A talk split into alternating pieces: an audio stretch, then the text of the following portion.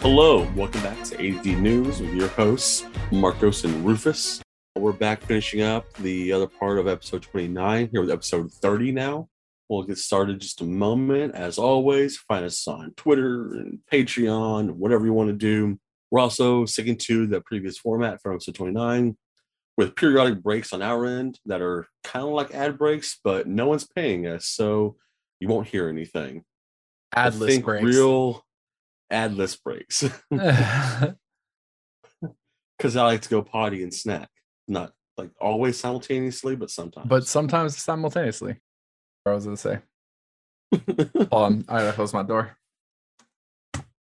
speaking of first break, All right. So in the previous episode, if you're if you're coming in on this one, we talked about the January 6 hearings. We talked about I'm coming in this one. this one being I don't I don't know. Your dad. We talked about Roe v. Wade. We talked about recent House and Senate shenanigans. We talked about Biden's ups and downs, mostly downs. Yeah. So, do you want to, Rufus? You got the lead on a story? I do. My sources tell me, Google, that I do want to kind of open up this. It's a weirder one for me. It's like a local news story from a story happened in DFW, North Texas specifically. Basically, a dude is with his wife and kid at Dillard's when one of the employees basically dropped some slurs directed at the 10 year old specifically. Wow. Yeah. I've not heard this and the video, yeah, the video apparently went semi viral online, like TikTok and stuff, because someone was recording the dad confronting the store employee. And my main issue with this is that the article specifically, cuckoo, let me pull this one up. They're obviously celebrating the dad. They do, these stories tend to do a lot of work, not necessarily stating what happened was a bad thing. They, it, which is not always necessary, of course, but you know, it's, sometimes it'd be nice for a CBS to just say, "Hey, saying slurs is bad."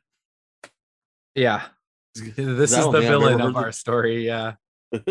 they have they literally just don't do that. They don't state those things because that is a hardline opinion, and they don't give those unless that opinion is referring to our last episode. You shouldn't help homeless people by protecting them from cops. Yeah. But the video gained a huge amount of following and like praise because the father basically responds very, very calmly, overly calmly. He lays out what what he the guy did was wrong, yada yada yada, and that's pretty much just how it ends. He states very clearly that he's a bad person, and that his kids shouldn't have to deal with racism. All this is true and accurate, and it's nice that he did that. It's good because by all rights, he should have beat that old white man's ass. Yeah. Um, well within his rights too. PBS kept playing it up. It had, it felt a lot like when everyone was saying Martin Luther King wouldn't protest, or he wouldn't break, he wouldn't burn down buildings and stuff. He did it the right way, and that's what they're portraying this as: is he did this the right way you. instead of he just did this his way. A way. Yeah. the right yeah. way. Yeah. He he decides like the Prophet Muhammad, his religion is why he didn't freak out. Also, he was in front of his kid still. The kid was still there. Yeah. Which Uh, it's insult to injury to tra- re traumatize your kid like that by beating somebody's Right. ass. Yeah. I think it would be cool, but I'm also not a 10 year old anymore. Right. But I I just, I don't know. I really, really hated the way some of the phrasing worked out because it's also not even like a news story in the sense that it's not like a special event. People just go through racism on a daily basis. And it's it's weird that you think everyone who receives oppression and racism should just take it. Should be That's the right thing to do. calm about it. Yeah. Yeah. uh, almost as if if you respond differently, Mm, Suddenly you're, you're, also just somewhat at fault. You earned it. Yeah. Yeah. There's a both sides argument now. Plenty of good people on both sides. One of those sides being KKK enthusiasts or at literal Nazis. Do exist, which is something that I apparently had to explain to my youth pastor on Facebook and got blocked for. World War II was like 80 years ago. All those Nazis are dead. My grandfather was actually mistreated by Nazis, so I would know that modern Nazis don't exist. I don't And know anything about touch since then, me and skinheads or prison gigs or the people at January 6th or I'm People somehow oblivious. flying Nazi flags. I yeah, my what was crazy about that is that my mom, she so she's not a Republican, but she thinks she is. Because like I've had her take political compass tests, and when she answers the questions, she's on the left, but she thinks she's a Republican. Yeah. So she was defending my youth pastor from high school not knowing that Nazis exist by saying, like, well, what you said was mean, and you've never said mean things to me like that. And I was like, you've never said there aren't Nazis. And she that just started irritating me a little bit. Like, like, well, you know, not everybody like necessarily knows. Or I was like, Charlottesville was 2017. That was five years for you to have seen a major event where people were flying Nazi flags. Like, if you're gonna sit there and deny that Nazis exist, like what I have no fucking reason to talk to you. Because what ground do we have to stand on if you're accosting me for sharing a Bible verse proving that the Old Testament or that Jesus's disciples were communists? And uh, would like you can't even acknowledge that that there are white supremacists. Like what what the fuck are what's why why should I be nice to you? Why do I owe them anything if they don't even know that Nazis exist?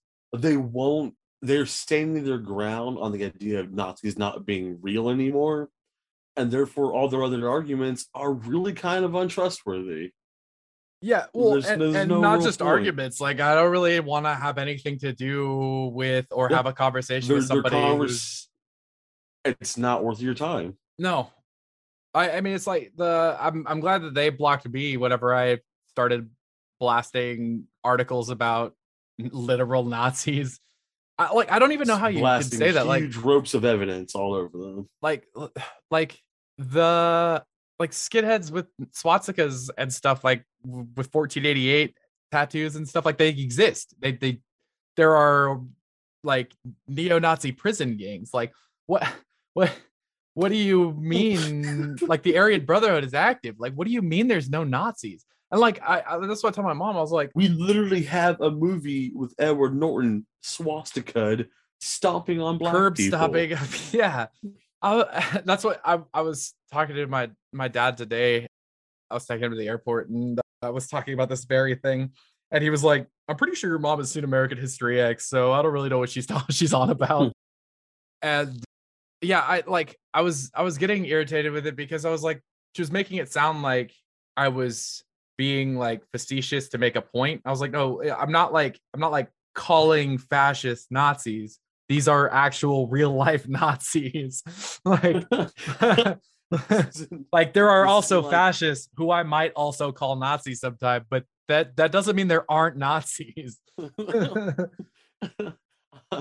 I'm not exaggerating for effect. This is it's like I very literal. I mean literal Nazi. It's weird that I have to uh, like that I have to. uh, Are you making me that. say obvious things? yeah like i of all the things that because normally with religious right wingers on my facebook the thing that ends up causing a block is like them spreading nazi content uh like clayton doing the the white replacement. Like oh it's it's oh not yeah. yeah that's what finally caught him a block from me was uh what was it? It's not a conspiracy theory there it's really happening. I was like you're done.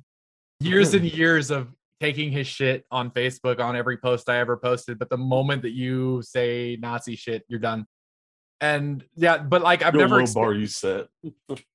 I, I mean like i also am like mentally ill so i argue with everybody online so i allow them to argue with me online but yeah, no, I have no interest in arguing with Nazis because they should just get punched in the mouth, and that's the only interaction I'm interested in with them. But like, I've never had anybody just like seriously, unironically say that Nazis don't exist.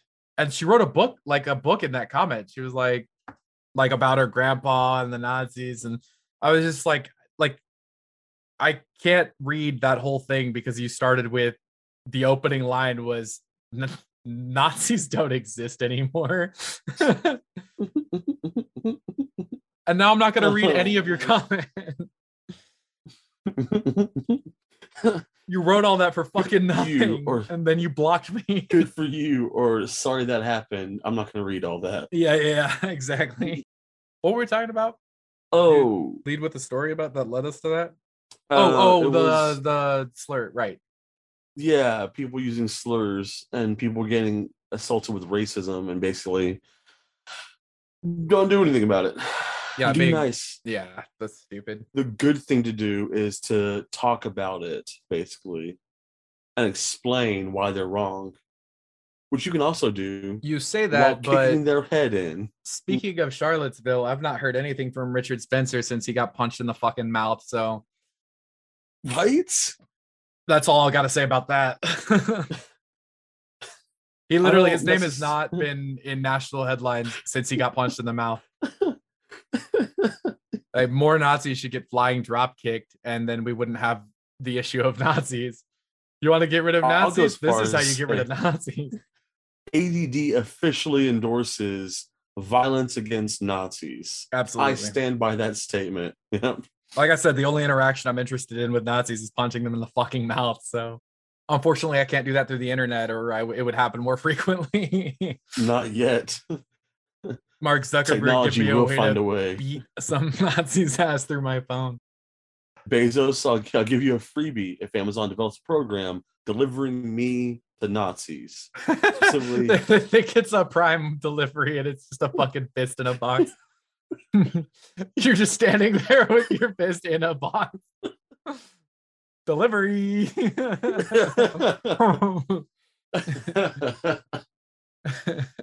How would you rate your service s- today?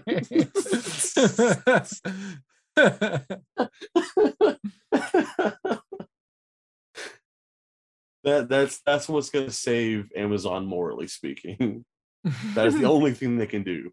yeah, I'm tired of sending confetti bombs and and dick candies. I want to send a fist in a box.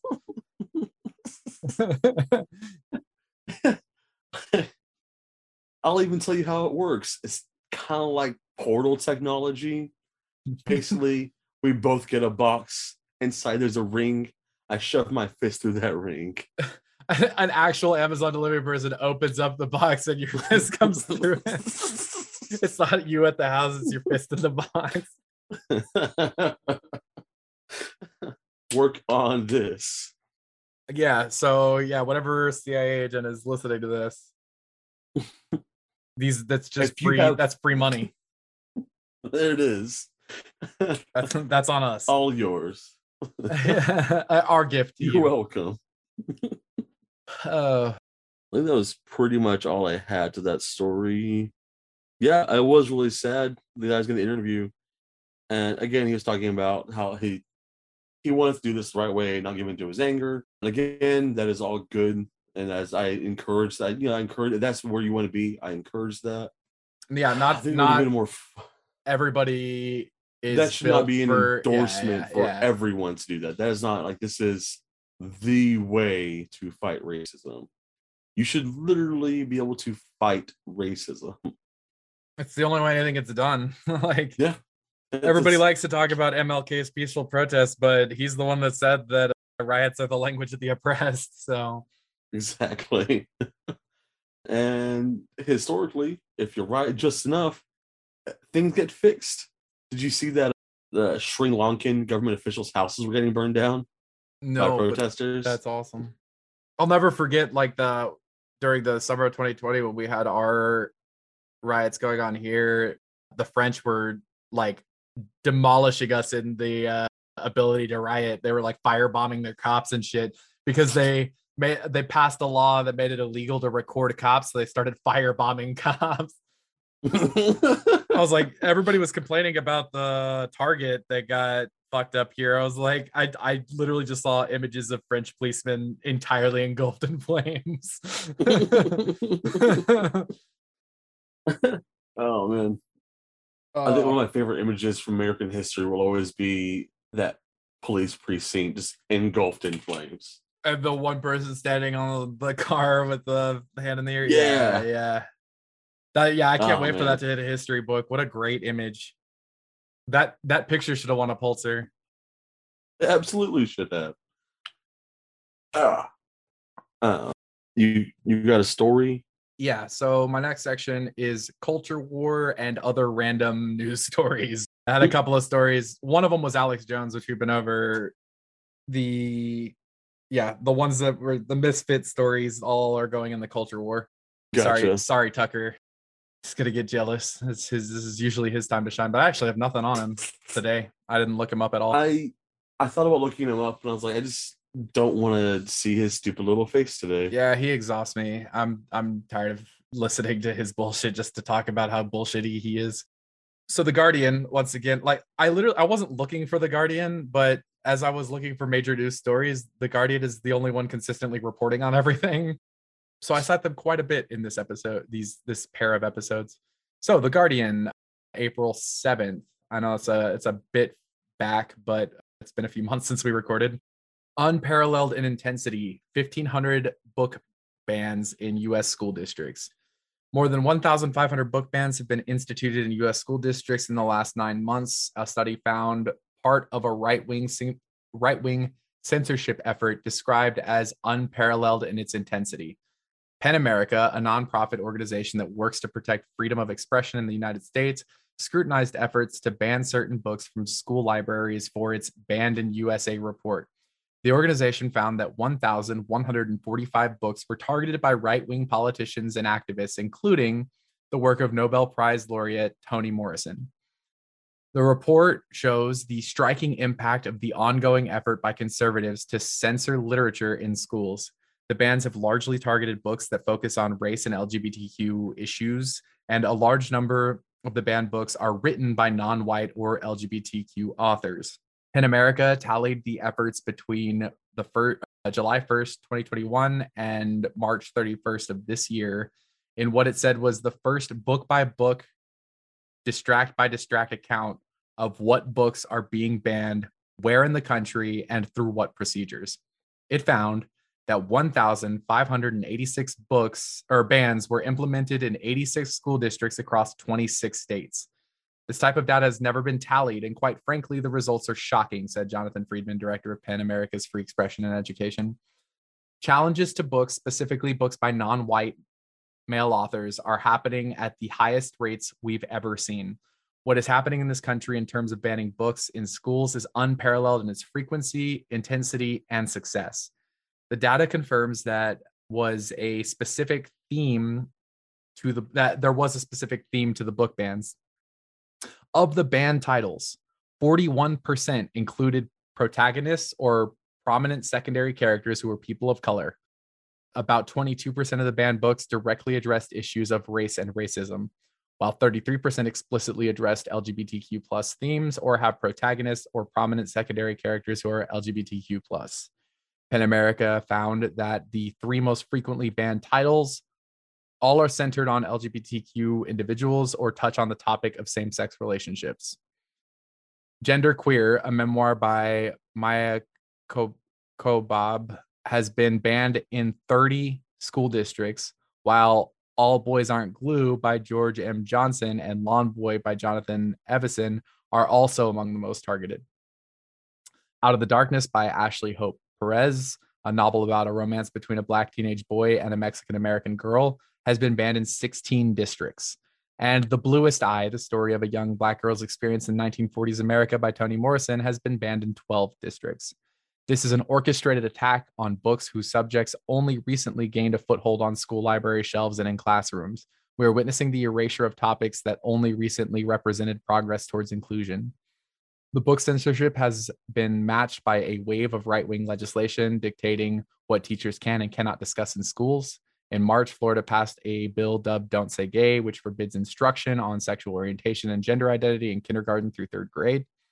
Some states have also banned discussion of the modern day impact of historical racism in the United States, an issue that has become a hobby horse for Republicans at state and national levels. The censorship has frequently been pushed by conservative groups linked to deep pocketed right wing donors. Groups like Moms for Liberty and Parents Defending Education have all been instrumental in book banning attempts in the United States, often presenting themselves as small grassroots efforts, while in reality, they have links to prominent, wealthy Republicans. Jesus. Yeah. I, I know we talked about this a little bit whenever they first started doing book bans and the initial proposed like topics that were going to be forbidden. Like that's just fucking insane. Yeah, the data. The, that's why, like, I know we've talked a lot about book bans specifically in this segment of culture war on our episodes, but getting the data on how many were either authored by or displayed characters who were minorities. Yeah, that was alarming to see the statistics on that. Yeah. Here's another like this next article, the other semi-long one that I'll like I it speaks for itself. All I can do is read it because it's another harrowing thing to hear and read. Yeah. Washington, Washington Post, July 9th. There are too many mass shootings for US media to cover. News companies are facing an agonizing challenge in a year that has already seen, by one count, more than 320 mass shootings across the United States, deciding which atrocities warrant on the ground coverage and which don't. There have been too many nights like this, too, or sorry, quote, there have been too many nights like this, too many nights when I've stood at crime scenes like this, NBC Nightly News anchor Lester Holt told viewers Tuesday from Highland Park. He flew there a day after an attack at 4th of July parade killed seven and wounded dozens. But Holt was providing on the ground coverage of only the deadliest of 14 mass shootings that took place over the holiday weekend. According to a tally by Gun Violence Archive, at least 62 people were shot and 10 killed in Chicago alone, not counting the parade massacre about 30 miles outside the city. There's no checklist per se as to whether we go or don't go, Holt told the Washington Post. When news alerts about High, about the Highland Park shooting interrupted his holiday, he recounted the circumstances alone. A suburban Jul- fourth, July 4th parade immediately signaled this would be a major story. As the news unfolded, it became clear we needed to be on the ground. Many journalists have similar triage process, prioritizing shootings based partly on death tolls, partly on subjective sense of horror and shock. Inevitably, that means most do not end up receiving significant national coverage. Reporters went in mass to Buffalo when 10 were killed at a grocery store in May in an attack that targeted Black people, and then to Uvalde, Texas, when 21 were killed at the elementary school less than two weeks later. But a June 4th shooting that killed three and injured around a dozen in Philadelphia's entertainment district received significantly less attention from the national press, as did an attack that left three dead and many injured in Chattanooga, Tennessee nightclub the next day. I think there are mo- there are moments when it's kind of like a collective earthquake, said Wendy Fisher, an executive who oversees news gathering at ABC News, which sent reporters to Buffalo, Uvalde, and Highland Park. You feel these events, they're very shocking. They have particular characteristics. It's not so much a numbers thing. It's kind of like where did they happen? When did they happen? The randomness of them. It's a collective factor of, or it's a collective shock factor. There's no universal definition of a mass shooting. The Gun Violence Archive counts any incident in which four or more people are shot or killed, not including the attacker. The benchmark to deploy Washington Post reporters to an incident is usually four deaths or more. According to Amanda Erickson, a Deputy America editor and national desk, she said editors monitor social media and local news for early reports and then decide on a coverage plan based on the size and nature of the incident. The Post can normally get a reporter to the scene within 90 minutes. Unfortunately, there are just so many shootings around the country that we have to be smart about using our resources, Erickson said. We can't tell every story. All shootings affect a community, but we look for the impact on a community and beyond it. The reality is that some mass shootings are considered more newsworthy than others. A school shooting is different from a fight that leads to a gunfire, as is a hate crime targeting a specific group or an act of terrorism. Vickie Walton James, NPR's acting managing editor, said shooting stories that rise to the level of national attention are usually attacks targeting people in places where people expect to be safe, such as a church or school, or targeting people of a specific race or religion. And editors have to figure out which can be featured given limited airtime on regular radio broadcasts. There are many other things going on, she said. There's a war in the Ukraine. There's the January 6 hearings. There are these horrific acts of violence, and we are trying to balance them all and give them all coverage they deserve, as well as remembering that we need to provide some sense of joy for our audiences. There's also an issue of logistics. With smaller news operations more limited in journalistic resources, PBS NewsHour, for example, sent journalists to Uvalde and Buffalo in May, but not to Highland Park this week, partly because many employees were off for the long holiday weekend. With mass shootings, it does come down to size and horror of scope, but it's also the timing and who is available and when we can get there and the resources we are taking away from other stories. The mass shooting epidemic is not new, although the frequency of shootings has accelerated in the last two years. Last year was the worst year on record, according to Gun Violence Archive. I don't remember there was a time where there was this many back to back. With little hope that political leaders are on the verge of ending this crisis, news organizations are looking for coverage approaches that are more sophisticated than simply running from one massacre to another. ABC News announced last month that a team of correspondents and producers will remain in Uvalde for the next year to provide ongoing coverage as the investigation continues and the community tries to heal. CNN is also establishing a Guns in America beat at the network following the Uvalde shooting. Inevitably, they are criticized anyway. Leland Vittert, Vittert, former Fox News anchor who works for the upstart cable news channel News Nation, used his show on Tuesday to claim that CNN and MSNBC are prioritizing coverage of Highland Park shootings while ignoring routine gun violence in Chicago for socioeconomic and political reasons. Assigning priorities isn't always so easy inside a newsroom. We make a call in the moment, said New York Times editor Marc Lacey. We're not perfect, but we make a call based on how big we think a story is. And that call is based on where it happens. It's not based on who is involved. It's based on how big a human tragedy it was. Then there's the issue of which stories get prominent placement in print. If you cover every shooting on the front page, unfortunately, America's newspapers would just be chronicling shootings every single day. There's they're so commonplace that we have to raise the bar and feature only the most heinous of shootings, the most deadly and the most awful in these events. But the Times doesn't only deploy reporters after a big mass shooting has taken place. He, Lacey, was especially proud of a story that resulted from sending dozens of Times journalists to document gun violence in Chicago during Memorial Day weekend in 2016, when 64 people were shot and killed over three days. It was covering a type of shooting event that we sometimes can ignore. And I think we have to focus on shootings that may, to some, feel routine. That is morbid beyond reason. Yeah. That's, like, oh my God. Not that... only like dark, but like it's not even something I've ever considered in my life before the management of mass shooting stories and media. Oh, God dang. I don't want to ever be the guy whose job it is to like actually write down what shootings like criteria for shootings. I don't know. This is a yeah. really depressing gig. Well, or like be the guy who acts as a story of a mass shooting because it's not grotesque enough to cover. Not enough dead kids. Yeah. Also love that the Fox News anchor played the socioeconomic race card on the coverage of Uvalde. Oh my god. They really like, love talking about Chicago because they're racist as fuck. You're you're so obsessed with this one dude who's racist shooting people when other races are also shooting people. So it's okay. Yeah, yeah. There's. Uh, Why can black men shoot black men, but I can't shoot black men? But I. can't. that's that's Fox News. Um, that was my best interpretation of a Fox News anchor. Um, and to continue in a thread of dark stories, uh, Guardian, July 6th revealed US water likely contains more forever chemicals than EPA tests show. Guardian analysis of water samples taken in nine US locations showed the test agency uses the test that the Environmental Protection Agency uses is likely missing significant levels of PFAS pollutants.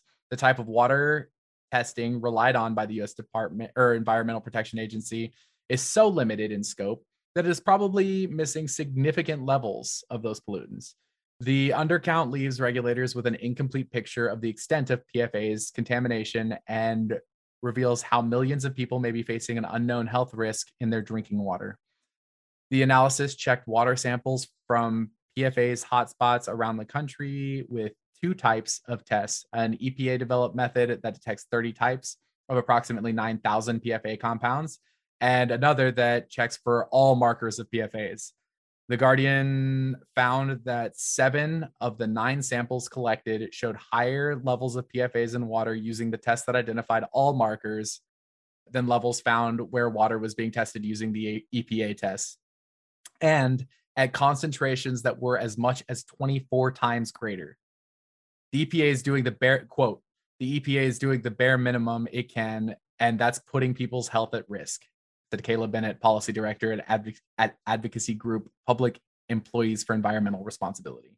I love that there is a test that checks for all PFAs, and Yeah. we use uh, all 9,000 of them, and the Environmental Protection Agency only tests for 30 of those 9,000.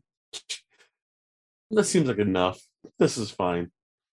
And and not There's just that there probably was not more. and not just that there was more, but that there was 24 times greater concentrations than the EPA tests were showing. Oh, you want us to test for all of these things like accurately? That's a different department altogether. This is that's not what we do here. Yeah, yeah. You think we protect the environment here at the Environmental Protection Agency? No, you don't understand how the U.S. federal government works. We do the opposite of whatever our agency name is. Federal Bureau of Investigations, more like Federal like that. Bureau of Covering Up uh, Crimes.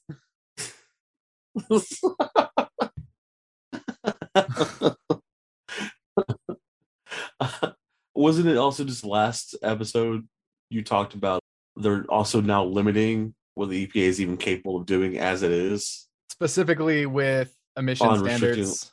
Yeah. Yeah, they're defanging what fangs the EPA had to enforce emission standards. Thank you, Supreme Court, for that. Because the water wasn't bad enough. Scrotus for the win. No. Oh my god. I think Uh, we should have more chemicals and gases in the air. I also I don't I'm not familiar with the nature of PFAs, but the fact that the article title called them quote forever chemicals was why I picked this article for the story. That Oh. sounds yucky. I don't like the word forever chemicals. Neither do I. Are they like forever stamps? Can I collect them All 9,000 in my them. blood? Gotta catch them All all. No, your blood's too full of microplastics for PFAs. Sorry, Good. a bank account is full. is that ever a thing? I don't Uh, think that's a thing. It is with microplastics and blood. Eventually, you become uh, a bionicle. That's the outcome of the microplastics yes, in your so blood, cool. and nothing else. Start drinking more ocean water to get microplastics in me. Oh. All right, I got one more story for culture war Oh. and others. Justice Department. This one's actually I made sure to put the up like the better story at the end of that because I know that was a brutal set of stories. Justice Department files lawsuit against the state of Arizona over restrictive voter registration. This was on July 5th from justice.gov for immediate release. The Justice Department announced today that it has filed a lawsuit against the state of Arizona challenging voter restrictions imposed by House Bill 2492. Hold on, I got to readjust this window. There we go. Recently enacted law set to take effect in January of 2023, the United States complaint challenges provisions of House Bill 2492 under Section 6 of the National Voter Registration Act of 1993 and Section 101 of the Civil Rights Act of 1964. House Bill 2492's onerous documentary proof of citizenship requirement for certain federal elections constitutes a textbook violation of the National Voter Registration Act, said Assistant Attorney General Kristen Clarke of the National or of the Justice Department's Civil Rights Division. For nearly three decades, the National Voter Registration Act has helped to move states in the right direction by eliminating unnecessary requirements that have historically made it harder for eligible voters to access registration rolls. Arizona has passed a law that turns the clock back on progress by imposing unlawful and unnecessary requirements that would block eligible voters from registering rolls for certain federal elections. The Justice Department will continue to use every available tool to protect all Americans' right to vote and to ensure that their voices are heard. The U.S. Attorney's Office for the District of Arizona is dedicated to protecting voters in the state. And U.S. Attorney General Gary M. Restaino for that's a funny name for the District of Arizona. We are proud to join the Civil Rights Division in bringing this lawsuit to ensure that all eligible citizens in Arizona have the opportunity to register and vote. Uh, the United States complaint contends that this bill violates the NVRA by requiring applicants to produce documentary proof of citizenship before they can vote in presidential elections or vote by mail in federal elections. When they register to vote using the Uniform Federal Registration Form created by the NVRA, this requirement flouts the 2013 U.S. Supreme Court decision in Arizona v. Intertribal Council, which rejected an early attempt by Arizona to impose a similar documentary proof of citizenship mandate on applicants seeking to vote in federal elections. The United States complaint also contends that House Bill 2492 violates Section 101 of the Civil Rights Act by requiring election officials to reject voter registration forms based on errors or omissions that are not material to establishing a voter's eligibility to cast a ballot. The United States complaint asked the court to prohibit Arizona from enforcing the provisions that violate the NVRA and the Civil Rights Act. That was directly from DOJ website that they are they are actively pressing charges because of the passage of that bill. Good. That is actually, yeah. I'm glad you ended on that one. That's a pretty fun story. Yeah, we'll see how it goes because if it ends up going all the way up to the Supreme Court, we've seen how they've ruled against minorities Oh. in voting. But Yeah, at fair. least at least the Department of Justice is actively attempting to stop this from going through. come on, do something. Poking with a stick. All right, that's all for Um, that section for me. Cool. I got one that might be able to go into it. It's a Daily Mail article. I mostly chose this one because it's goofy. It's clear from a biased right wing standpoint. It's it's so it's literally the title of it is woke billionaire revises history or pushing revisionist history. Is it, is Anytime it someone uses the billionaire that I think it is? Rubenstein, Oh no, I thought it was gonna be Soros. no, no, not this time. they kept they kept their anti-Semitism hidden for this one. yeah, yeah, I was about to say, we Uh-huh. dog whistling away at this one?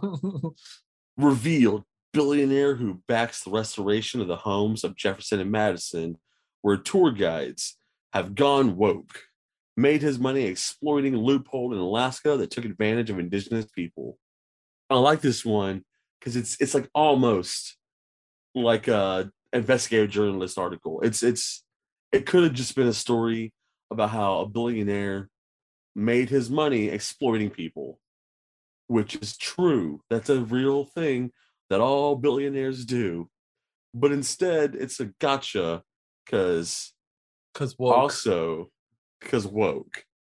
And then also the connection here is pretty tenuous as it is.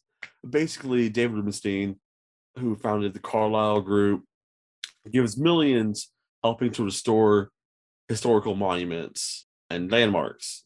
The two of those being the homes of presidents, Jefferson and Madison. But and this is again from the article itself, they have little bullet points. But some say the restorations have recast the presidents as sinister racists while downplaying their accomplishments. I don't. If you're not casting them as sinister, sinister racist, then you're not accurately portraying history. What the fuck are you talking about? Thomas Jefferson was a He was so fun. He was it's he was a rapper. That's a rapist. Did you A even watch Hamilton? yeah. I what's funny is that they did mention Sally in in Hamilton, but then just just just the Sally, will you be a lamb, darling, and open this for me, and not all the rape and uh, impregnation. um so basically they're because Rubenstein invests in restoring monuments and some of those monuments are being I'm using this word lightly reported to be have woke tour guides. Do you know where they're getting that information? Like why do they think this is happening? Reviews of the freaking monuments. Basically Google reviews from people saying there's a bunch of woke nonsense here because they don't like the idea of a president owning slaves. Whole news company took that and turned it into actually Rubenstein's bad, not because he's exploiting Alaska indigenous people, because he did that, but also thinks, or we don't even know he thinks this, racist presidents who had slaves are bad. You can't do both of those things. What's funny is that he could actually just be like, I love that they own slaves, so I want to portray that better. Like you Everyone should have- talk about this. Yeah, they're like, dude, this guy owned people. That's so awesome. Like that could be what he's doing, but like because you don't have a quote from him or any intention whatsoever, you're just attributing fucking. Ah, I love right wing journalism. What's funny is there's no consequence to that because if it turns out that is what he was doing, they would just pretend they never said that. What's worse is not even like Rubenstein had like a company there assaulting indigenous people. He used a tax loophole in Alaska, and that loophole negatively affected indigenous people there. Oh, because that they not they the didn't receive the tax money that they should have. That is Yeah. not the same as active exploitation. It's it's shitty, but that is not the same. This- I don't get how that has anything to do. I- Also, yeah, that's what I was gonna say. I was like, oh, uh, since when do you guys care about that shit? and they don't, and that's All of a sudden, exploiting indigenous people is bad. Like woke journalists talking about the exploitation of indigenous people. now who's woke? If this had been a different website who just talked about that, Probably would have been honestly, a I, I, don't decent. even, I don't even see who the author is. Probably would have been like, uh, why are they attacking this billionaire who provides all these jobs for the economy? yeah, Oh, I just saw KKK. I know what the context is for the KKK reference. They're literally just, they also just post TripAdvisor reviews. that, that's their, website. That yeah, daily, uh, Daily Mail. I love that they just- went through all the effort to investigate where he got his wealth to throw that in an article Well, that's just a fluff piece about wokeism. Like that is insane effort to just have something to say about him. Like I wonder how many like freedom of information acts they had to fi- like request they had to like issue to get the information that that's where he was able to build his wealth was through a tax loophole in Alaska. Like that's so many freedom of information act requests for a fucking slam piece about wokeism. Oh man, one of the reviews they quote is some dude named Dan A writing, "Do your history homework before going, so you can appreciate this great American." Whew. The woke tour guide will leave you feeling like he started the KKK. I mean, no, he- it's worse. He literally owned slaves and, and, then raped raped, them. them.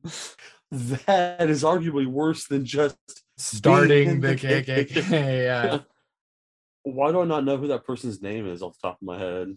Who started the KKK? I don't I don't know. As I know I hope it was Thomas Jefferson. I hope it so was funny. Thomas Jefferson's lineage. that would be so fucking funny. I need this to happen. Who founded KKK? And I'm on a search list. Hmm. Oh wow, just lame name. Oh, James Crowe. Hmm. Huh. Uh, As Nathan in Bedford Jim. Crow? I think so. That's what comes to mind. The very same. John B. Kennedy, Calvin Jones, Richard Reed. That's weird. Uh, Uh-huh. The what- the what if timeline. No, no, Thomas Jefferson did not start the KKK. He just owned That's not what I'm saying. slaves. He just he just owned, raped, and murdered slaves. Okay, That's all. he's not a KKK member. yeah, you woke leftist. I'm just gonna read a few of these uh, reviews now. They're just fun. Gone woke. I wouldn't give a dollar to the organization. They should go out of business and a real historical organization run it. So far, there is still Mount Vernon. Mount Vernon isn't Uh-huh. that Washington's estate I guess. or plantation? Yeah. Now, billionaire Rubenstein is being accused of hypocrisy. It was revealed again. What's the hypocrisy here? like calling out a founding father for owning slaves is once again not the same as tax loophole as a billionaire. I, Every billionaire does tax loopholes. Like, yeah, they're shitty, but like that's not heinous. sorry, you've done something I don't like, or you've done an even objectively bad thing. You can no longer say slavery is bad. Yeah, Your opinion does not matter. In that Have to be in support of slavery now because you did a bad thing that I don't think is bad in any other circumstance. That feels like in my head, you like broke the seal on doing bad things. So you just do all bad things. Uh, Everything Well, has to be bad now, I- or else you're a hypocrite. You're not allowed to do anything morally just. I scammed some Alaskans. Time to own slaves. That's that's the next logical step. Time to cover up slave ownership amongst the founding fathers because I exploited some Alaskans. also, I feel like if you develop an entire like historical monument to a president, you're not hating on him that much. That's a lot of money to invest and just be like, look at this douchebag. Yeah, just some. I want to open up an entire museum. I hope I am someday extremely wealthy so I can develop an entire museum dedicated to making who was that one douchebag who used to follow you on Facebook? Was he, it he did the uh, the Clay Clayton? Kyle Clayton develop an entire museum devoted to be like Clayton's a shitbag. Y'all should hate Clayton. Millions of dollars invested in this. just any like slight that he's ever like done, like investing in his life thoroughly. It's spent tens of thousands of dollars to get every minute detail to put it in your museum of shit. That's what it would be called. I am I am woke. Did you guys know that Clayton's a shitbag? Come to my museum and learn more.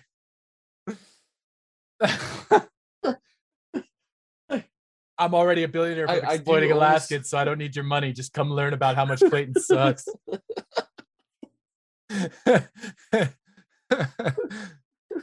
I just uh, how I honestly I need to know how woke.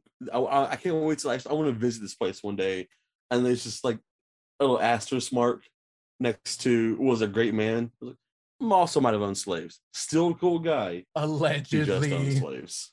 What is what the hell is this? Oh, they're talking about what he actually did to the Alaskans. So what he actually did was apparently called the Great Eskimo Tax Scam, according to an author who wrote an essay about him. Uh, allowed him to profit off of deals made with indigenous people. Wait, It's the great what? oh Alaskan, a Oh, Great oh. Eskimo Tax Scam. So the they're just gonna have like ethnic slur in the tax scam name. sure are. Um, oh, they say that's well like 18 more times too. Basically, it, it was a loophole that let indigenous people sell their companies that were failing for like cash. And he would fly them out and basically buy their companies for like a portion of what they were worth. the New York Post also published an article on this very thing. Oh, that's because it's the New York Post. These are all these Woke billionaire who Daily Mail? trashed the founding fathers has profited off natives is the title of the article. oh, they flew struggling CEOs into Washington, wined and dined them, and got them just as hooked on free money as the crack cocaine that drug dealers were just then bringing to America's lower 48. Doesn't even make sense as a sentence. Also, what? Who the fuck says that? Also, yeah, New York Post just does the same thing. They say uh, the TripAdvisor posts like, or TripAdvisor comments are saying that it's woke. Oh my god. and it's also like like three. They show like three reviews. Oh, I don't understand. Like who whose idea was this article? Who who made those connections? Also, is this the only thing they could find on billionaires? On Also? Here's a ProPublica article on this man, The Patriot. How philanthropist David Rubenstein helped save a tax break billionaire's love. A private equity mogul lauded for his patriotic donations has quietly worked to protect one source of his wealth, the carried interest loophole. Like they like so he was a hero. He's he's a right wing hero, except for with with the perception of wokeness. How dare you acknowledge slavery exists? Oh, and then so I'm I'm looking at all the basically like there's a bunch of bullshit websites that have re- basically reposted the same article. Servicenow.com has who is David Rubenstein walk billionaire allegedly made no e at the end of walk billionaire eh? Wait, is his money in like hands, rice cookery? yeah bok choy billionaire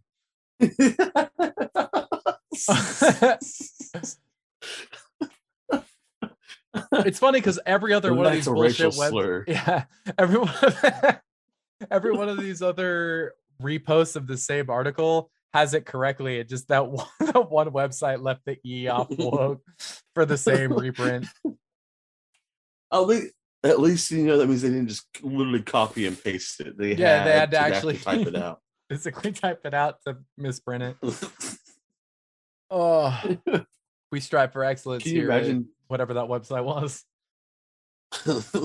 service now? I recall. Ah, there you go Yeah, I just, I just love that those. It's one of the goofiest things I've had to read through. What I write on these my notes. Boo hoo! People keep talking about slavery when they were also presidents. Why does no one ever mention they were presidents? That was me. I, I Yeah. said that one. yeah I don't know. Why does this museum not clearly more clearly articulate the fact that he was the president once What what accomplishments of Jefferson's do we actually care about? That weren't also just bad things he did. i think being president was like the only thing like Dude, putting his name on a founding document Purchase? i'm not sure Is he the one that did the Louisiana Purchase? He bought a bunch of land from potentially French people. Oh that sounds like So he- him he did love french people Yeah, he so he ended up contributing to Manifest Destiny. oh absolutely So yeah, more bad things. Yeah, that's just yeah re- like regardless of whether it was the louisiana purchase or not he absolutely contributed to manifest destiny I got one more left, and it's it's not fun, but it's more fun. all right we'll do that one then break and then i've got texas california Heard. So this one's about more Catholics. my favorite It was kind of a neat thing. Yeah. Pope's back in the news, basically. That's from the New York Times. The Pope actually went to Canada to uh, apologize for basically all the Catholic mass re-education camps. burial sites of children underneath churches. Sorry about that, guys. that that was not specified. I mean, But he did actually call it a he is a genocide. well, yeah. Uh, I mean, that once they found all those little kid bodies underneath the churches, like that's has to be what he apologized for because that's the only thing then to apologize for at that point. Anything else doesn't matter at the point where mass graves are found underneath No, churches. that- You better not be apologizing Yeah, for anything else.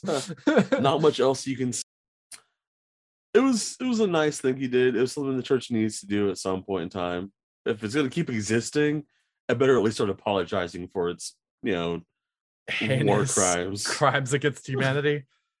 Did you see the picture of him in a native headdress during that visit? no So what okay, so there's two there's two parts to the story.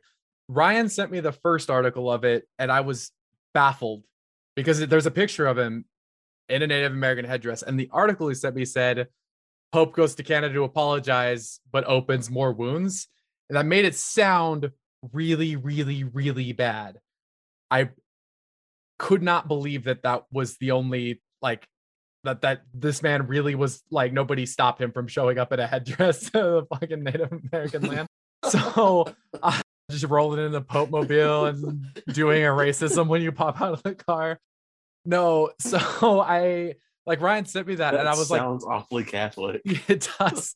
I was baffled. I but I looked further into it.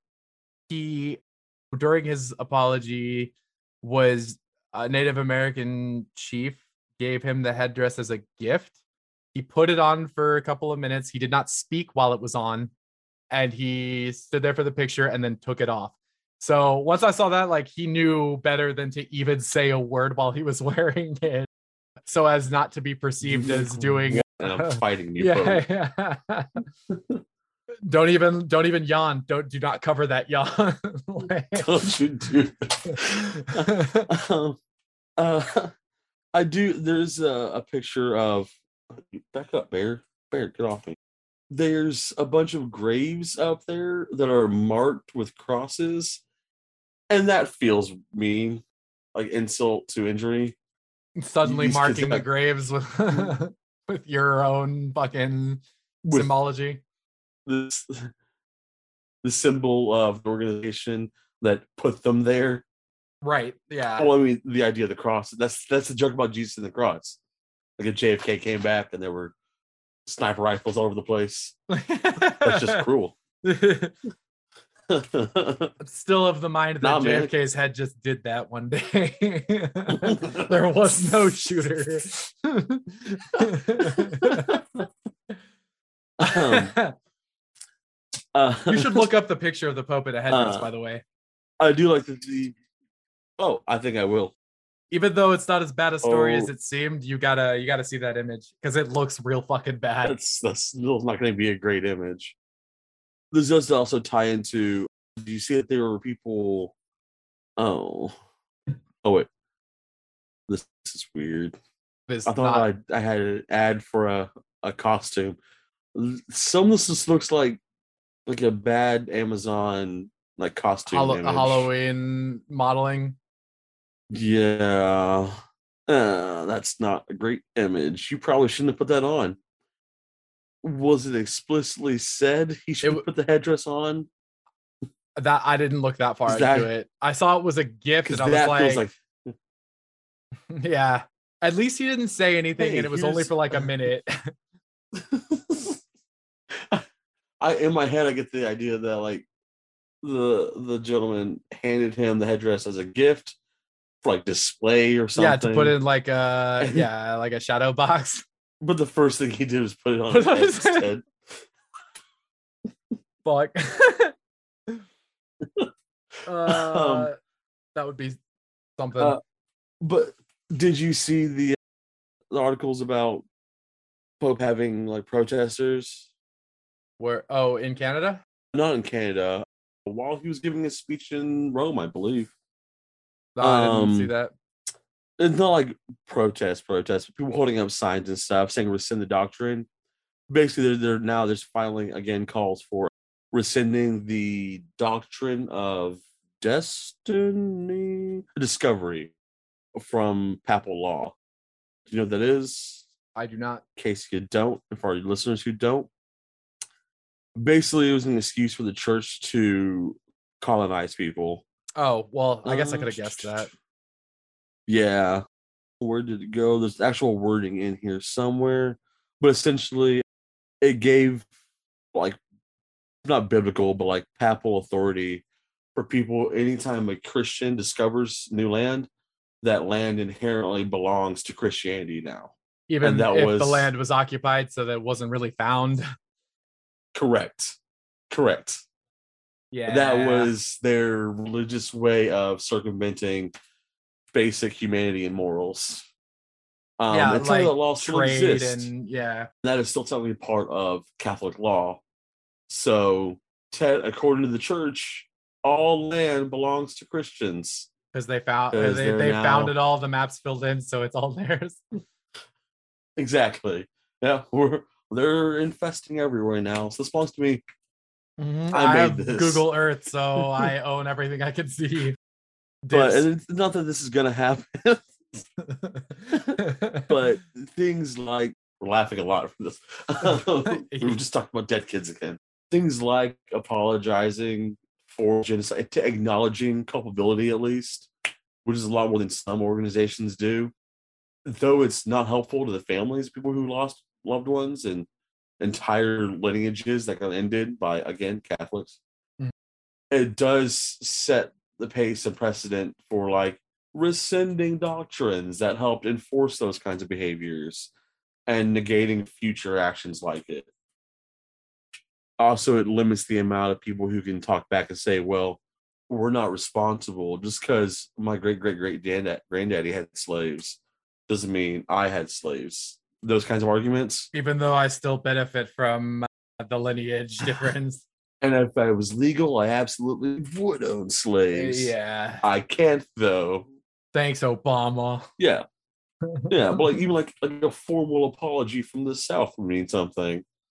It would at least be an acknowledgement that they were on the bad team. Yeah, rather than proudly flying the insurrectionist flag. Exactly. Someone a tweet went semi-viral on Twitter, and it was a, map of America, and like the top half was the the Union states were all in green, the bottom was in gray, and someone said, "If you live in one of these green states, you don't get to fly the Confederate flag." And someone shares like, "You don't get to fly that flag if you're in the gray states either, not morally speaking." You, it doesn't exist anymore. You shouldn't get to fly that in any states. Yeah, it's and that's one of those things like like Germany now like having laws that prohibit the owning of Nazi paraphernalia. Yeah. Because of their acknowledgement that what happened was wrong. yeah, there Um, there are no good Nazis. Sorry. you're not allowed to own Nazi stuff. But in the United States, they collect it because we really loved us some Nazis back then. That's why we hired. That's why we Sure got them out before the Red Army killed them all and hired them. Paper clips. Clippy. Clippy is a Clippy was in charge of that. He was in charge of that whole operation. It was. Clippy loves Nazis. Clippy Microsoft. pops up and says, I see you're trying to dog whistle. May I suggest? And on that note, we're going to take a brief break. When we come back, I've got an array of stories from Texas and California. Honky toad.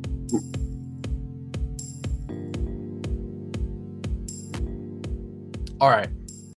So it's going to seem like I went out of my way to find really bad stories about Texas and really good stories about California. But that's only half true in that that's all the stories I could find. And I was happy to take them for each because everything about Texas news was god awful. And there's a lot of good things happening in California right now. And it's not necessarily my bias, but I'm not gonna say that. Yeah, anybody wants to say it is, I'm not gonna stop them. So we're gonna start on Texas. That way, I can end on a high note. So this is a story that I have that's kind of weird. It's Ted Cruz is the the name on this story. Weird is the only way I can describe it. So I'm gonna go ahead and do it. Texas Tribune, July 27th. Ted Cruz says Texas should repeal its now defunct law banning gay sex. U.S. Senator Ted Cruz, one of the most socially conservative Texans serving in Congress, told the Dallas Morning News that Texas should repeal its now dormant law that bans gay sex. Quote, consenting adults should be able to do what they wish in their private sexual activity, and government has no business in their bedrooms, end quote. The Texas legislature passed the law decades ago. It hasn't been enforceable since 2003 when the US Supreme Court decided in landmark ruling that it violated the Constitution. There have been regular attempts by Democrats to repeal the law since, but they have reportedly or they have repeatedly failed in legislature. But questions over the future of that precedent have surfaced after the Supreme Court overturned Roe v. Wade in June. Both the 1973 abortion case and the gay sex case, known as Lawrence v. Texas, were decided based on the idea of constitutional right to privacy.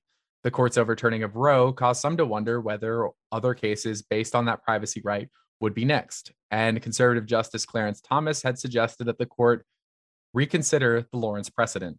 The court's 2015 landmark ruling legalizing gay marriage was decided under similar reasoning. In recent weeks, Cruz has reiterated his opposition to that decision.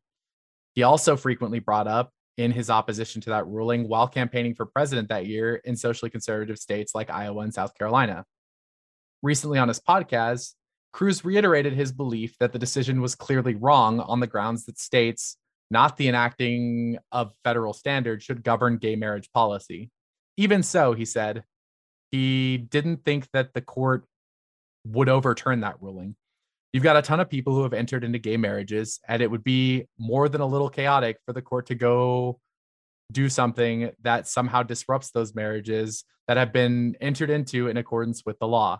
I think that would be a factor that would con- counsel restraint that the court would be concerned about. But to be honest, I don't think this court has any appetite for overturning any of these decisions.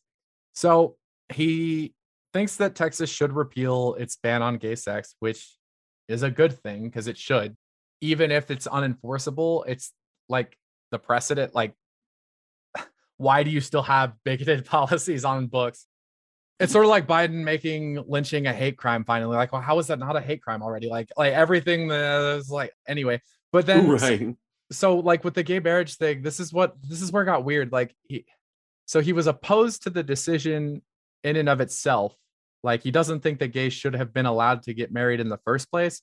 But now that they are married, well, it would be too big of a deal to reverse that because of how chaotic it would make it to annul all those marriages. So eh, I guess Listen, they can stay. That's a lot of paperwork for me. And if there's We're one thing I hate one. more than gay people, it's paperwork. Apparently, Ted Cruz. I just like that was such my a next t-shirt. I like I saw it, it's weird because like I I've been I've been talking about because like we we in the national conversation we've been talking about concert contraceptives and gay marriage, but I've mentioned several times that like this also the reversal of Roe or the overturning of Roe has an impact on anti-sodomy laws, which is why it's weird to me that Ted Cruz is the one being like, no, yeah, we should remove our anti-sodomy laws because Ted Cruz, a man who tried to ban dildos in Texas, thinks that the government should not be bothering people in their bedrooms is just the weirdest story that I came across. I didn't really know what to do with it, so I put it in this episode. I'm waiting to find out that he's being like blackmailed or like held hostage or something. and that was his code word for everyone to come save him. yeah, With yeah. Something so ridiculous no one will believe it actually say it. right. The government should not be in people's bedrooms. That doesn't sound like Ted. Maybe he's under duress. We don't care. That's actually the opposite of what he said for a very long time. Lindsey Graham said that if you executed Ted Cruz on the Senate floor and the Senate was the jury, no one would convict you. So I don't think they care if he's under duress. Lindsey Graham, his own fucking party member. All right, moving on. Abbott, Texas Governor Abbott. This is CNN July 29th. Texas Governor Abbott sent more than 5,100 migrants to Washington. Now, DC mayor says that her city is at a tipping point, which I didn't realize he was still doing this. I remember when it happened the first time and then he had to stop because of the backlash. But apparently he's he just sent like 5,000 undocumented undocumented migrants to Washington D.C. in buses and dumped them there. What do they like do when they they just let them so, out? So yeah, yeah, they just open the bus and just fucking. But so like, this is a really interesting story actually, and it it it's a testament to like having a soul. So Washington D.C. Mayor Mayor Muriel Bowser is asking for aid from the DC National Guard to help with migrants being sent by bus from Texas, according to a letter obtained by CNN affiliate WUSA. The mayor's office says the city is now at a tipping point.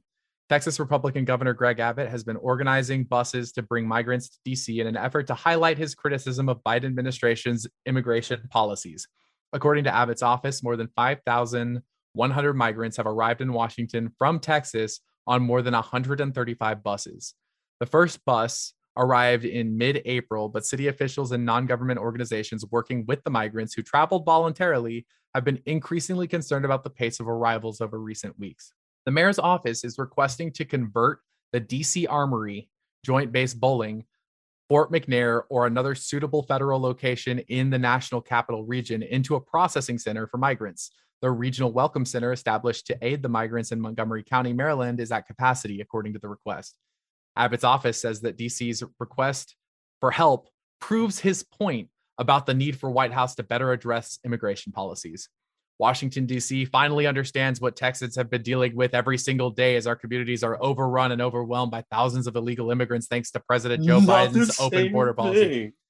Yeah, oh yeah, hold on. Abbott Abbott's press secretary Renae Eze said in a statement to CNN, if the mayor wants a solution to this crisis, she should call on the President Biden to take immediate action to secure the border, something he has failed to do. So I still have I have like a lot more on this story, but I want to pause there. And one, I want to mention that the state of Texas is vast swaths of empty land, and the District of Columbia is not a state. And the fact that and the fact that she the mayor of the district of columbia received over a thousand migrants and is trying to convert a military base into like housing is how she's like addressing that speaks to like her quality as a human being. Like she's actually managing a crisis rather than having vast hundreds of miles of unused land and taking the opportunity to ship people to a district to say, see what we've been going through with our second biggest landmass on the continent. A like I Also, also, people not us some of them might, might be, but like you're kidnapping thousands of people and then letting your victims loose in an enclosed space. uh, yeah, so that's not the same thing that's another thing as is, people as immigrating yeah. to Texas. So the thing is, is that he the way that he's covering his ass from like like getting shredded by every federal agency is that they do have to consent to these trips, but they're in immigration customs camps. They're literally in concentration camps. Like, of course, they're gonna want to get sent somewhere anywhere else other than the state of Texas. Like, if that's not duress, then nothing is. Quote, I've asked for the deployment of the guard as long as we need the guard to deal with the crisis that we expect to escalate, Bowser said. The number of people crossing the border seeking asylum, we expect to only go up, and we need to make sure there is a national response, not an ad hoc city by city, state by state response. Bowser also highlighted the differences in the situation in DC over other states. We need to ask the president for the use of National Guard, which we know can be very helpful with logistical matters because, like, it's the National Guard. Like, logistics is their entire like purpose because they're not combat uh, Dr. Christopher Rodriguez, director of DC's Homeland Security and Emergency Management Agency, said in the letter that the situation is unsustainable. To be clear, I recognize the magnitude of this request, the letter states. DCNG has been there for our local community for prolonged missions in the past, most recently for the COVID 19 pandemic, Rodriguez added. This humanitarian crisis is no less important. DC has already facilitated the help of Federal Emergency Management Agency with a $1 million grant. CNN has reached out to the DC National Guard. A Defense Department spokesperson confirmed the request from Bowser in a statement to CNN. We can confirm that the Secretary of Defense received a request from the office of the mayor of DC, but as this is a pending request, we're not prepared to comment on the specifics of the request at this time. The secretary takes this request for assistance very seriously. He and his team are working through the details and will respond to the mayor's office as soon as the decision has been reached. Which again, like Abbott is manufacturing a legitimate crisis, and then as soon as the mayor asks for help, like, oh, guess, Right. I guess uh, you get to see what we go through with again our hundreds of miles of unused land. What a fucking dickhead. I I keep seeing that meme of the dude setting up paper cutouts of like demons and then hiding in the corner from demons he made up. Yeah. Yeah. Yeah. The, the people of color just terrify Abbott. Also, just what a weird and childish idea in the first place. Some like wily coyote nonsense of just shipping thousands of people on a bus to DC. And you know they're near the border, like South Texas, because like so like literally and DC's in the right, like top right corner of the map. Like that is the longest possible distance almost to ship them, costing taxpayers who knows how much money just to be a dick. You could have just spent that money helping people. Yeah, you Oh, could have housed them all for the money that it took to ship them to DC. like all these all these people who are like, Uh, Manchin. Oh, I can't support this bill because uh, they're not watching their budget like they should. Oh, we can't provide money for Medicare and for this health insurance and housing for the homeless, but we can just. I got extra money. I got shipping thousands of people across this, the country for funsies money. Yeah, that's okay. That doesn't have need like some kind of regulatory committee over it. Who's facilitating all of this? I assume that the buses had, are ICE because ICE would be who was detaining them in the first place. ICE then had to go and have like a whole training commission on like, hey, your job is now migrant shipper. You ship migrants places. I assume they just tapped people probably. who already drove or deportation prison buses. Yeah, yeah. Do you want to go to DC for a week? I love I'd how, pissed. I love how they have all they do is complain about gas prices, but then they have like 153 school buses that they're driving from Texas to DC. You've got that kind of gas money? Okay.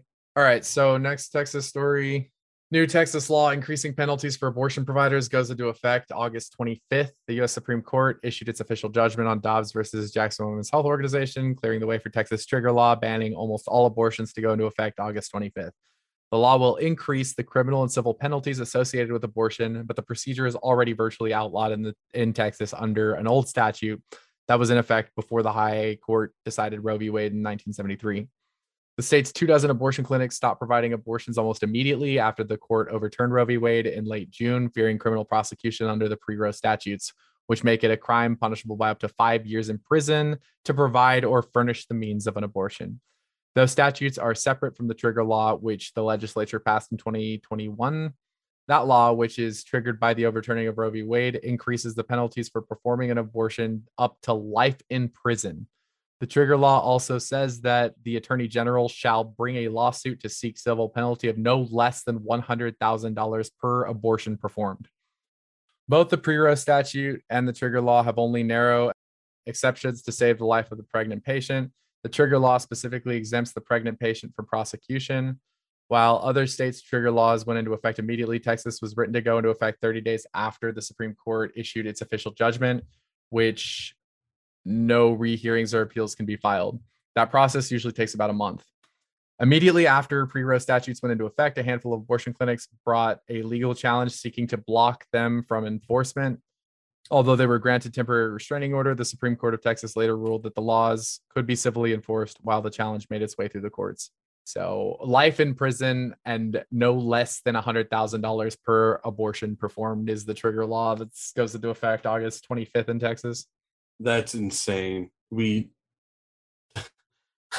rapists get like a couple years and like minimum probation. Yeah, or like three months and then ten years probation, three months in the jail. Yeah. Um, oh my god! But their victims could get life in prison. Right. Well, I think it said the they're the the women were exempt. It's just the oh, abortion oh, providers. The provider? Yeah, yeah, yeah. It's a provider. Oh, oh, still not great. Yeah. Next, I've got social programs. This was another like harrowing article to read. July 30th from KENS5 News, San Antonio affiliate. As prices soar, Texas pauses utility bill assistance program. The Texas Department of Housing and Community Affairs is no longer accepting applications for the Texas Utility Help Assistance Program, a buoy for low income residents struggling to pay skyrocketing electric bills. Due to overwhelming interest in the program, we are currently not accepting new applications for energy, bill assistance while we process the ones already in queue. Texas launched the project on July 7th. The department stopped processing applications after less than two weeks. It's not clear if the $50 million fund ran dry or if the state agency was not prepared to handle the demand. Either way, AARP Texas State Director Tina Tran said interest in the initiative demonstrates how rising electric prices have impacted the state's most vulnerable. People are really struggling, particularly older Texans who are often on fixed income, she said. They're past their breaking point as far as what they can afford to do. This week, CPS Energy leaders told San Antonio City leaders the average June electric bill rose from $147 to $225 year over year. Customers are buying more electricity to keep their homes cool. Increasing usage accounts for $37 of the 78 average increase. The utility has also passed natural gas price hikes on its customers. The average residents will pay about $31 more in June to cover skyrocketing fuel prices as the world weans off the Russian supply of natural gas. Many power plant plants rely on fossil fuels to generate electricity. Amanda Nunez, a North Side resident, said she unplugged all appliances in her home after she opened her May electric bill. Still, her June bill was $25 more than the month before. She said electricity typically costs her about 140 a month. This month she owes 375. Utilities are not a luxury, she said. It is a life or death situation for a lot of folks. Though there are local assistance programs available to most Texans, Tran said lawmakers need to consider long-term solutions to lower prices as electricity demand booms.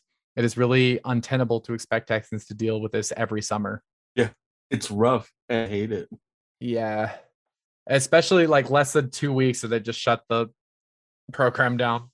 So I'm going to end this episode on a high note and talk about some of the cool stuff California's up to. Anyway, So, time for California news.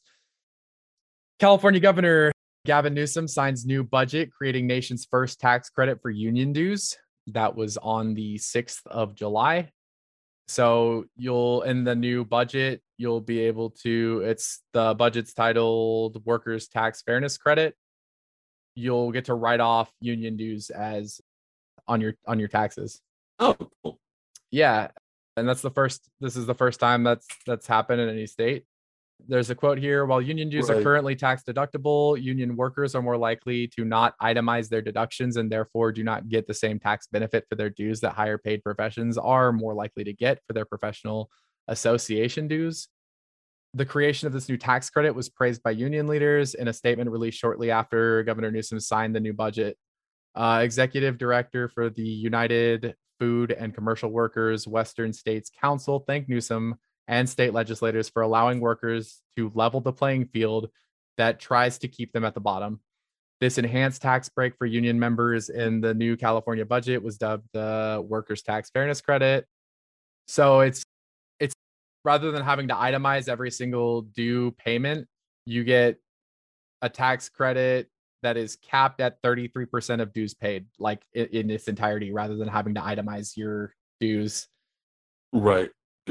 So yeah, yeah, yeah. Next, California governor signs gun bill modeled after Texas abortion law. This is from ABC News on July 22nd.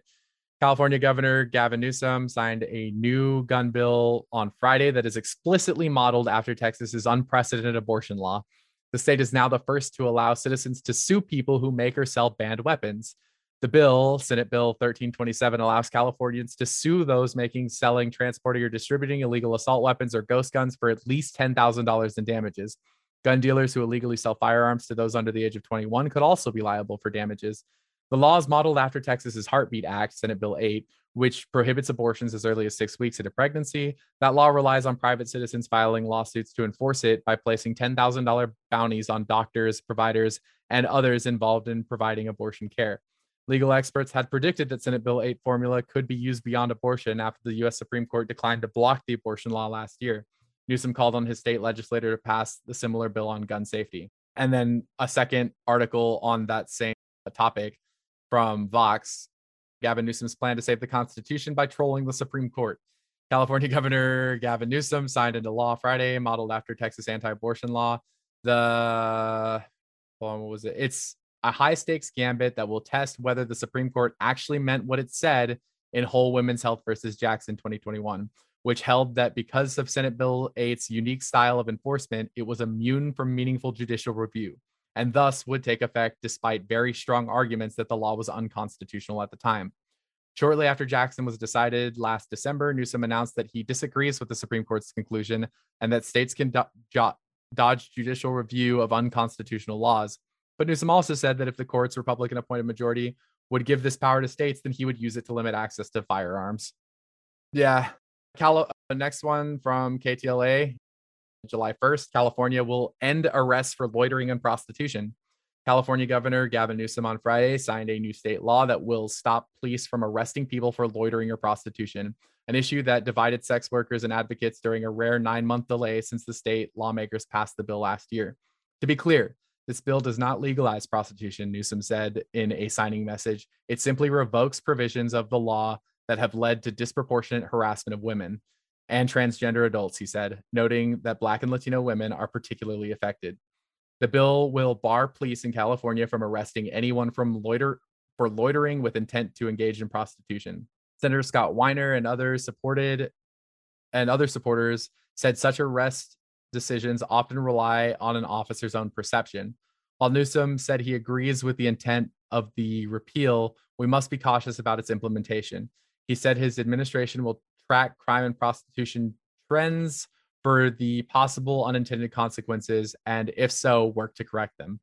For far too long, California law has been used to profile, harass, and arrest transgender and gender nonconforming people simply for existing in public spaces. That was Tony Hoang, executive director of the LGBTQ rights group Equality California. The measure will also allow those who were previously convicted or are serving sentences to ask the court to dismiss and seal records of conviction on those. Next, California aims to make its own insulin brand to lower prices. This is ABC News, July 29th. A vial of insulin cost $25 in 1995, back when Chris Noble was a five year old and just learning about how to manage his type 1 diabetes. Nearly three decades later, Noble says that same vial of insulin now costs $300, a 12 fold increase for something that he and millions like him can't live without. Healthcare advocates have bemoaned for years that insulin, while inexpensive to produce, is held hostage by US healthcare systems, stubbornly resistant to reforms as companies monopolize and maximize profits. Now, with several insulin patents nearing their expiration dates, California is looking to disrupt that market by making its own insulin and selling it for, his, for a much cheaper price. Last month, after a few years of study, state lawmakers approved $100 million for the project, with $50 million dedicated to developing three types of insulin, and the rest set aside to invest in manufacturing facilities. Governor Gavin Newsom and state lawmakers still have many details to work out, including contracting with private companies to do most of the work.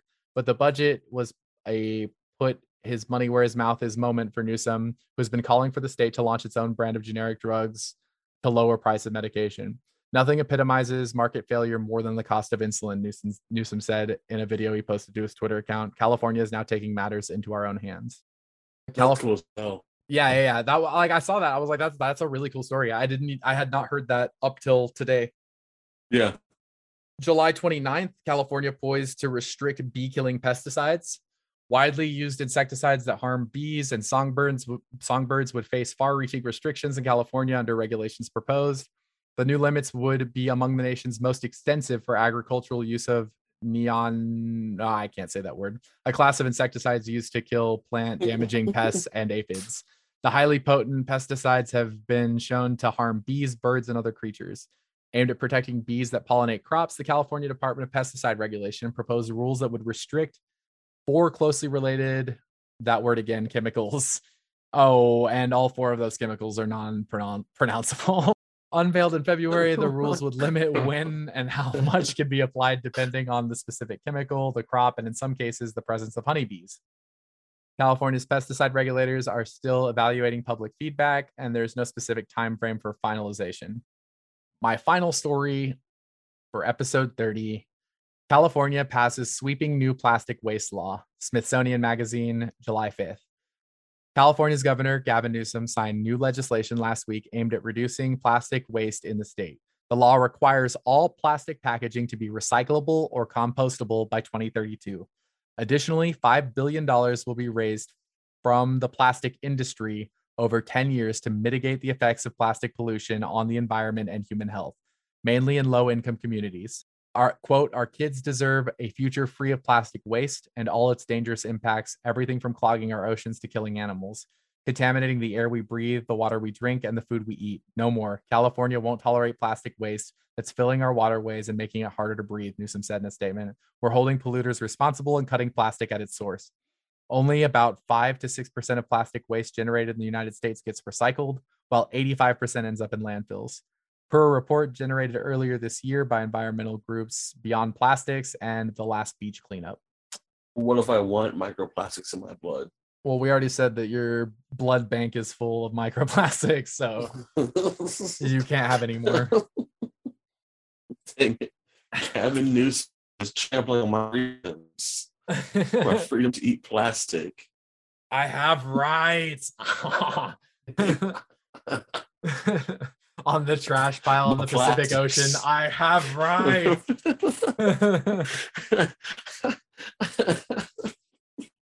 um, well, I'm glad California is doing some okay things. That's fun. yeah, I I actually hadn't heard. Well, I I did hear a little bit about the gun bill that was modeled after the Heartbeat Act, but uh, I'd not heard any of those other things until I was just looking around at what was up in California other than fire. Right.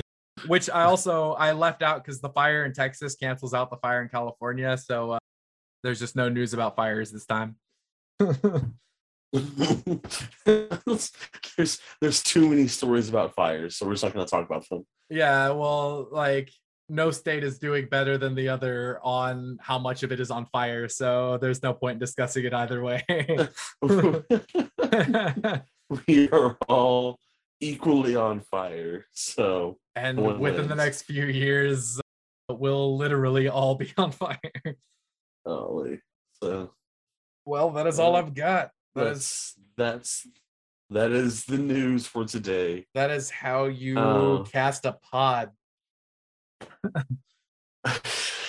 oh, I guess I'll throw a episodic reminder that two years ago it came out that ICE facilities were performing unjust or unneeded uh, medical surgeries on women, including hysterectomy, and no one's been punished for it. The doctor who did it has not gone to court. And last news story you can find for this is from still from like April, and that just says that it happened. News. No news is bad news. I can't believe that nothing has come of that. Especially because Uh, I like saw when we- someone it was like so insanely like earth shattering when we talked about it on episode two of this podcast. I can't believe that nothing's nothing's come of that.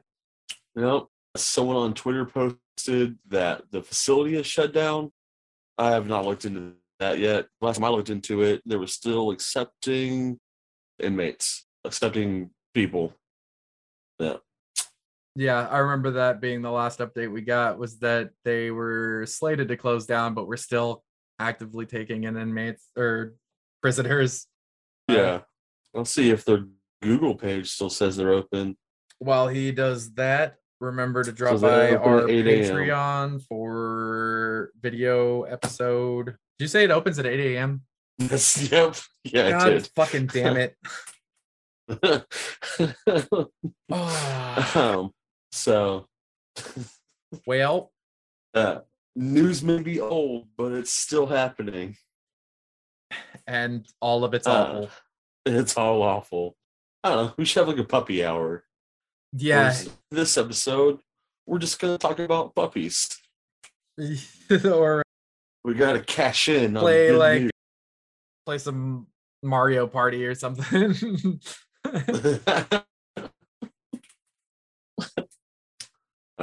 Follow Alrighty. us on social medias or in life. I've never had a stalker. Go ahead, give me one. That'd be interesting. My Memphis. Yeah, that would be. I'm a super fan, an ADD super fan. Other than our CIA agents. Other than our CIA agents who are, you know, always right there for us. bored out of their minds Um, having to listen to us do this for six hours straight. Oh, these guys are so mean. They're always talking shit about us. Do you think we ever hurt their feelings? I mean, yeah. So until episode thirty-one, which will happen when it happens. See, then And s- the news. send the news.